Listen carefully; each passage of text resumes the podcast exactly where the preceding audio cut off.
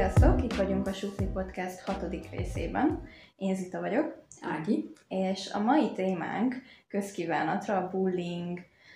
zaklatás, úgyhogy át is adom a szót az idézethez. Ehhez is kerestünk, és viszonylag hamar találtunk, főleg, hogy itt a januári időszakban van a következő. Bűnt követel az ember akkor, ha értelmetlen szenvedést okoz másoknak, vagy nem csillapít szenvedést, amikor módja lenne rá. És akkor kezdem is én, mint a családunk egyik legnagyobb, mármint nem a családunk áldozata voltam, hanem a családban így én voltam az, akit a leginkább az érintett. Az első ilyen emlékem arról, hogy hát így cseszegettek, mondjuk így szépen, az talán óvodában is, de főként így az alsó osztályos első iskolai évaimban volt, hogy ugye a kinézetemből adódóan az ázsiai gyökereket feltételezték rólam, vagyis hát nem feltételezték, tudták, hogy az van, ami mindegy. És,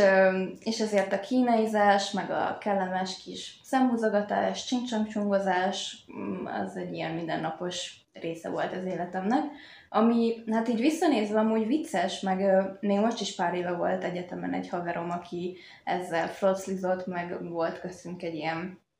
férfiúi-női évődés, mondjuk így, de, de hogy ezt így mindig megkaptam, és feltételezem, hogy, hogy ezért az életem elég nagy részében még meg is fogom, és tényleg most már nem zavar, de akkor azért voltak ebből ilyen kis sértődéseim, meg tényleg az ilyen tehetetlenség volt bennem, hogy basszus, hogy most mit mondok erre, meg tudod így, hogyha kiakadtam, akkor az volt a baj, hogyha ö,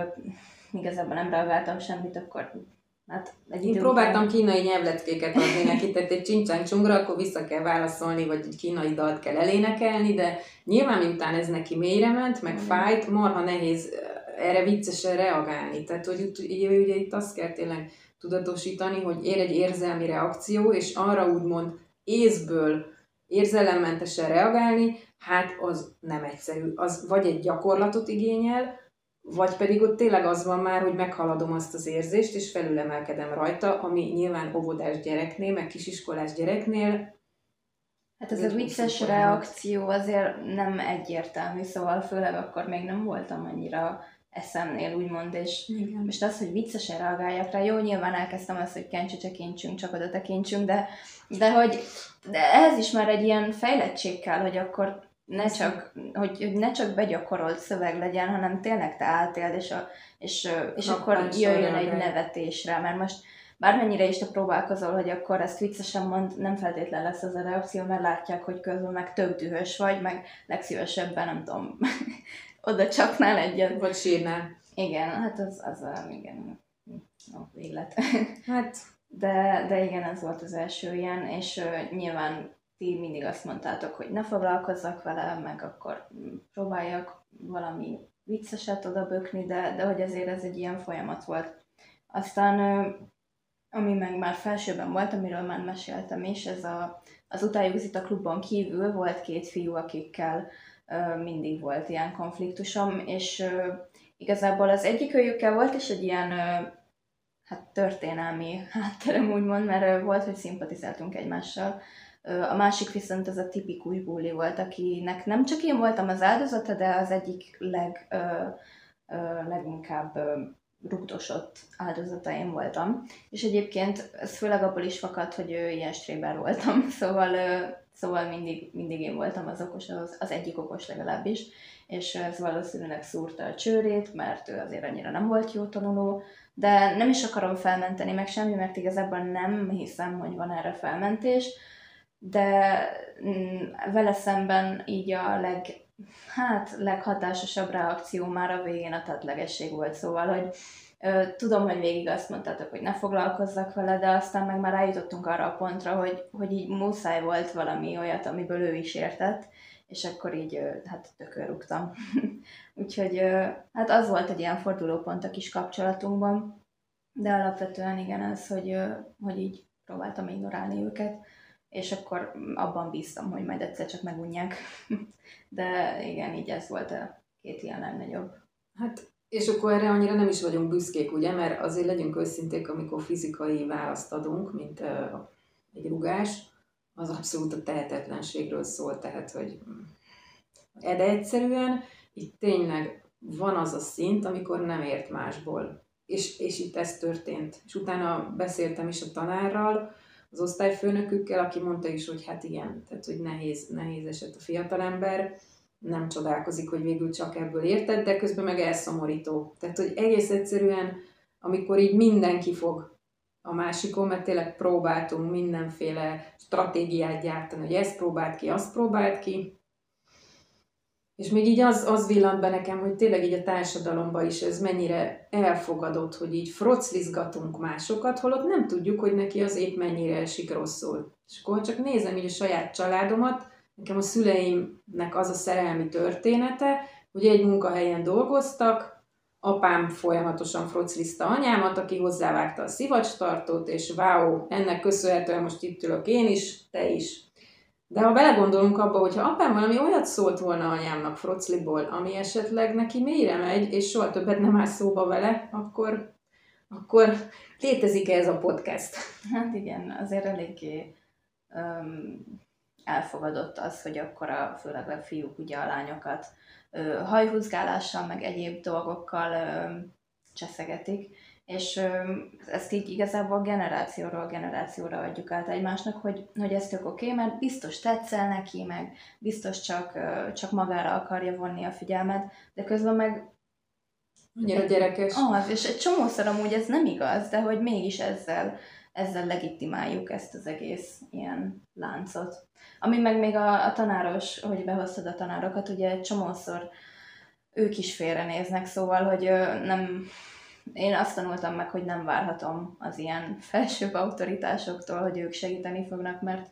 hát vagy ezt kaptam tőlük, hogy biztos csak ö, tetszel neki, és akkor ne foglalkozz vele, vagy foglalkozz vele, ha te is ö, szimpatizálsz vele, vagy pedig ez, hogy igazából így, így ők is tehetetlenek. Úgyhogy ö,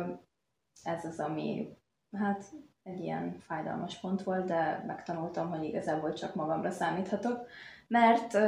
bár voltak barátaim azért a többségében, de hogy ők sosem álltak ki mellettem, meg sosem akartak belekeveredni ebbe a konfliktusba, mert ők örültek, hogy ők, ők megúzták ezt az egészet. És ezt egyébként tökre megértem, mert valószínűleg, bármennyire is szeretném azt hinni, hogy nem, de valószínűleg én is ezt csináltam volna, és ö, csináltam is, mert ö, volt egyébként egy ö, másik osztálytársunk, aki Nálam egyébként, mert bármennyire is csúnyán hangzik, de nálam azért ő jóval nyomibb volt, és ő tényleg így a peremén volt az osztálynak. Szóval amikor őt csúfolták, meg őt nem tudom, rekesztették ki, akkor igazából én sem mentem oda, és álltam ki mellette, vagy, vagy én se, én se vállaltam vele bajtársiasságot, hanem igazából csak örültem, hogy éppen akkor nem rajtam van a fókusz. Úgyhogy Hát szerintem ez közösségekben egyébként mindig egy ilyen hierarchikus, hogy kik azok, akik így az alján vannak, és akkor őket valamiért úgy érzik ezek a hullik, hogy, hogy őket lehet, és vannak azok, akik hát szerintem átlagosak, és úgymond így nem adnak nagyon semmilyen olyan ö, ö, mihez ilyen targetet, szóval nincs így rájuk írva, hogy, hogy ez nekik igaz, vagy nem tudom tényleg amúgy, hogy ilyen, nem ők, és akkor vannak azok, akik ugye meg a tetején, ők meg megtehetik. Mert hát ez nagyon érdekes, mert ugye, hogy egyfelől tényleg nagyon erősen én azt gondolom, hogy állatok vagyunk, tehát bármennyire nem akarunk ezzel szembenézni, ez az egész ember történet egy máz az állati testünkön, és ugye az állatvilágból hozzuk szerintem ezt is, hogy mindenki a gyengébben vezeti le a feszültségeit, tehát így nem kell messzire menni, a főnök azt mondja, meg leordítja a hajunkat, akkor hazamegyünk, az belerugunk a kutyába, vagy anyunak beszólunk, vagy a gyereket fölpofozzuk. Tehát, hogy ez így nagyon csúnyán működik, észre se vesszük, mindenki azt mondja, hogy nem, nem, ő nem ilyen, de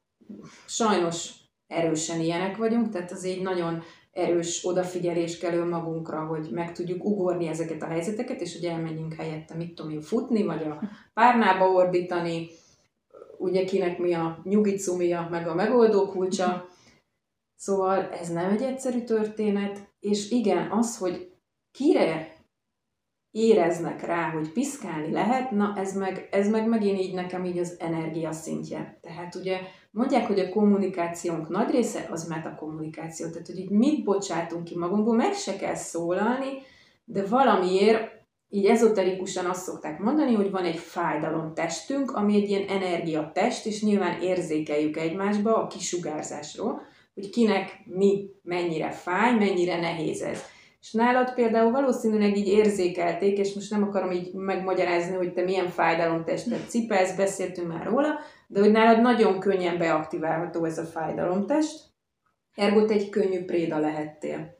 És hogy ezt így, igen, jól kezelni, nyilván gyógyítgassuk ezt a fájdalmat benned, de hát most egy kisgyereknél azért ez nem olyan egyszerű, jártál te is sok szakembernél, azt gondolom, hogy próbáltunk mindent megtenni, de ez nekem is például egy óriási kihívás volt, mert én a, a viszonylag inkább agresszorok körébe tartozó, és én inkább szemtanúja voltam ilyen csúfolódásoknak, vagy akár részt is vettem benne, és akkor itt álltam egy nyomi gyerekkel, mert hogy akár tetszik, akár nem, ha így mélyen őszintén magamban nézek, akkor így ezt gondoltam, hogy te jó ég, hogy lehet nekem egy ilyen gyerekem?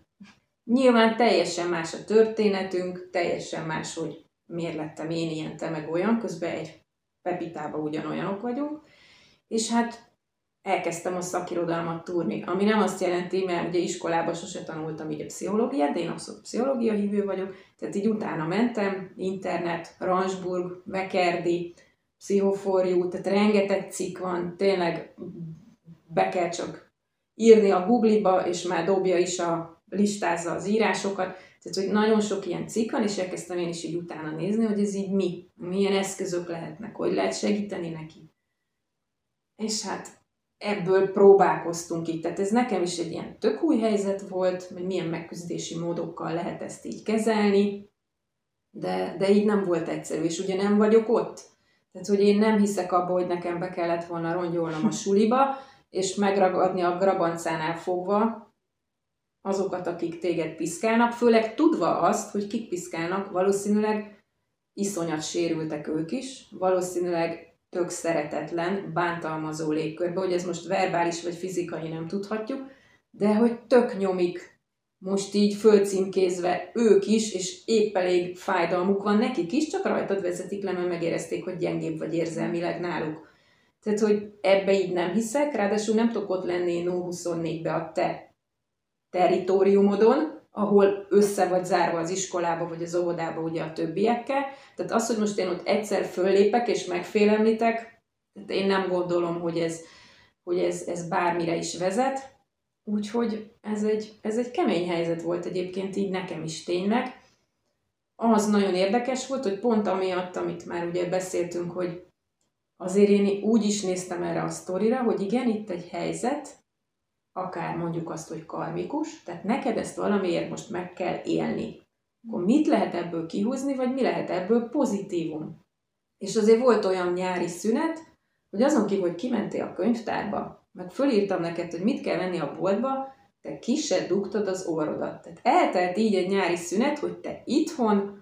hál' Istennek nem a Szipu meg a Technokor Rapid birodalmába, hanem a könyvek, tehát hogy egy intellektuális utat talált, egy másik világot, mert ugye mondják, hogy az olvasás egyfelől empátia növelő, abszolút a képi világot fejleszti, tehát egy csomó pozitív hatása van, tehát hogy hál' Istennek te pozitív irányba, de megtanultál egyedül lenni. És én azt gondolom, hogy azért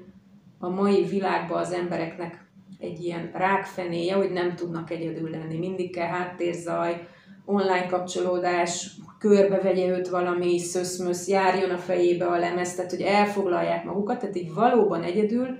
nem tudnak lenni az emberek, tehát így azt néztem, hogy oké, okay, azt hiszem, hogy a szabadságnál nagyon fontos, hogy már beszéltük is, hogy megtanuljuk önmagunkba kerek egészek lenni, és jól érezni magunkat. Tehát ez a helyzet hozta végül is azt, hogy legalább akkor te nem függsz állandóan másoktól, mások visszajelzésétől, hanem elindulsz azon az úton, amin a legtöbb ember egyébként így inkább felnőtt korában indul el, de valamiért nálad ez sokkal előbb bekövetkezett, hogy akkor te megtanulsz önmagadba is jól lenni, ami azért nem feltétlenül jellemző. Tehát a legtöbb embernek ez viszket, fáj, nyomja, és menekül a helyzetből. Hát nem mondom, hogy azért nem voltak pillanatok, amikor halálosan unatkoztam, de igen, ez,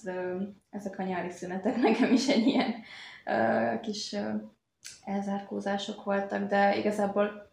legalább annyiban élveztem őket, hogy nem kellett a suliban birkóznom ezekkel az emberekkel, úgyhogy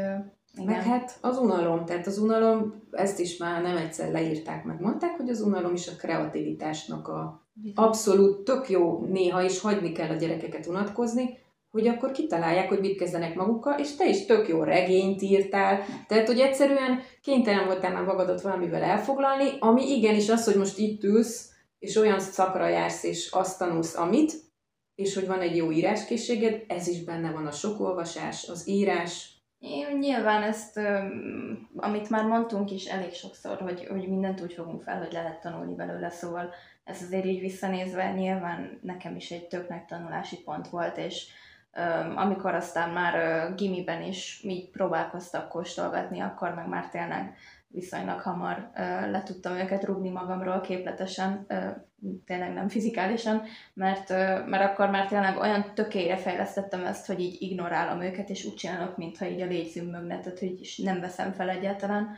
Tehát, hogy volt egy ilyen folyamat, és ami még eközben volt egyébként egy ilyen kiugró, ami már a saját magam döntése volt, hogy, hogy tényleg nyolcadik utolsó fél évében, akkor már teljesen a saját kis világomban éltem, tehát ott igazából már tényleg barátaim sem voltak, de, de ott már én mondtam azt, hogy na jó, nekem akkor ebből az osztályból full elegem van, és megyek gimibe, és nekem már itt nincs szükségem senkire, semmire, és akkor meg már tényleg olyan szinten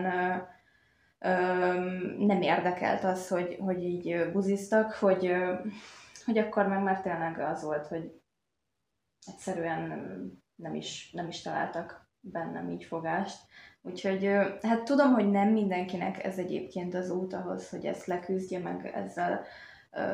ezt kezelni tudja, de, de nekem így ez volt a, a legjobb megküzdési stratégia, hogy, hogy nem foglalkoztam velük. Hát nekem így az út, én azt gondolom, hogy így szülőtársaimnak kb. így annyit tudok mondani, hogy a, a gyerekkel egy, egy bizalmi kapcsolat, ami nagyon nem egyszerű szerintem. Tehát ha azt nézem, hogy én milyen családból jövök,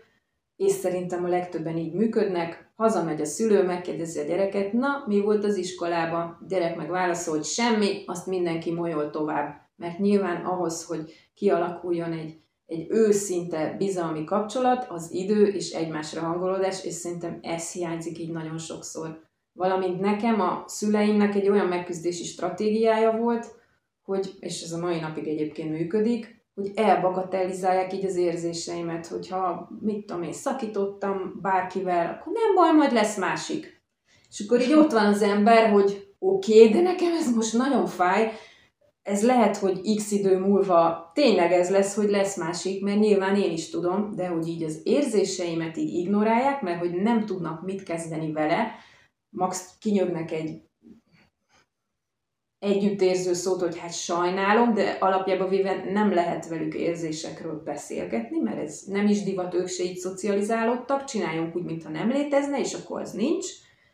És hogy tudtam, hogy ezt én így biztos nem szeretném, tehát igenis akkor séta, tehát nagyon érdekes, hogy a két ember egymással szembeül és egymás szemében is, szerintem sokkal nehezebb őszintének lenni, mintha egymás mellett mennek, nem néznek egymás szemébe, és mégis valami ritmikusan így elkezd kialakulni. Van is egyébként ilyen, hogy sétaterápia, szerintem marha jó. Maga a koncepció is pont erre épül, és szerintem ez egy fantasztikus dolog. Tehát én azt gondolom, hogy a sok séta, sok beszélgetés, és az a bizalmi légkör, hogy nem fognak visszaélni, mert azért itt ez is egy nagyon fontos pont, hogyha én valamit elárulok magamról, ami, ami számomra érzékeny, akkor én azt nem szeretném visszahallani a fejemhez vágva kartként, hogy én milyen béna vagyok, tehát hogy ne fordítsák ellenem fegyverként az én gyengeségemet, mert ott így a bizalom így nyisz, volt, nincs. És azt gondolom, hogy visszahozni, meg kiépíteni bizalmat, az sokkal több idő, mint abba utána már csak beletenni és tartani azt a bizalmat. És hogy így az embereknek ez az állandó hatalmi mánia, hogy fölét kerekedjek, amit észre sem vesznek, én azt gondolom, hogy ez az, ami így a, a bizalmi dolgok, dolgokat így teljesen alá tudja ásni, úgyhogy nem is tudják, nem is észlelik, hogy mibe vannak benne, és hogy mit cselekedtek, amivel ezt a bizalmat totál így alásták, csak csodálkoznak, hogy jé, hát volt egy kapcsolatunk, ahol őszinték voltunk, hoppá, most meg, most meg miért nem, miért távolodtunk el egymástól? Ja, hogy az én felelősségem is benne van? Hát az, azt úgy, azt úgy nem akarunk azzal úgy szembenézni, mert nyilván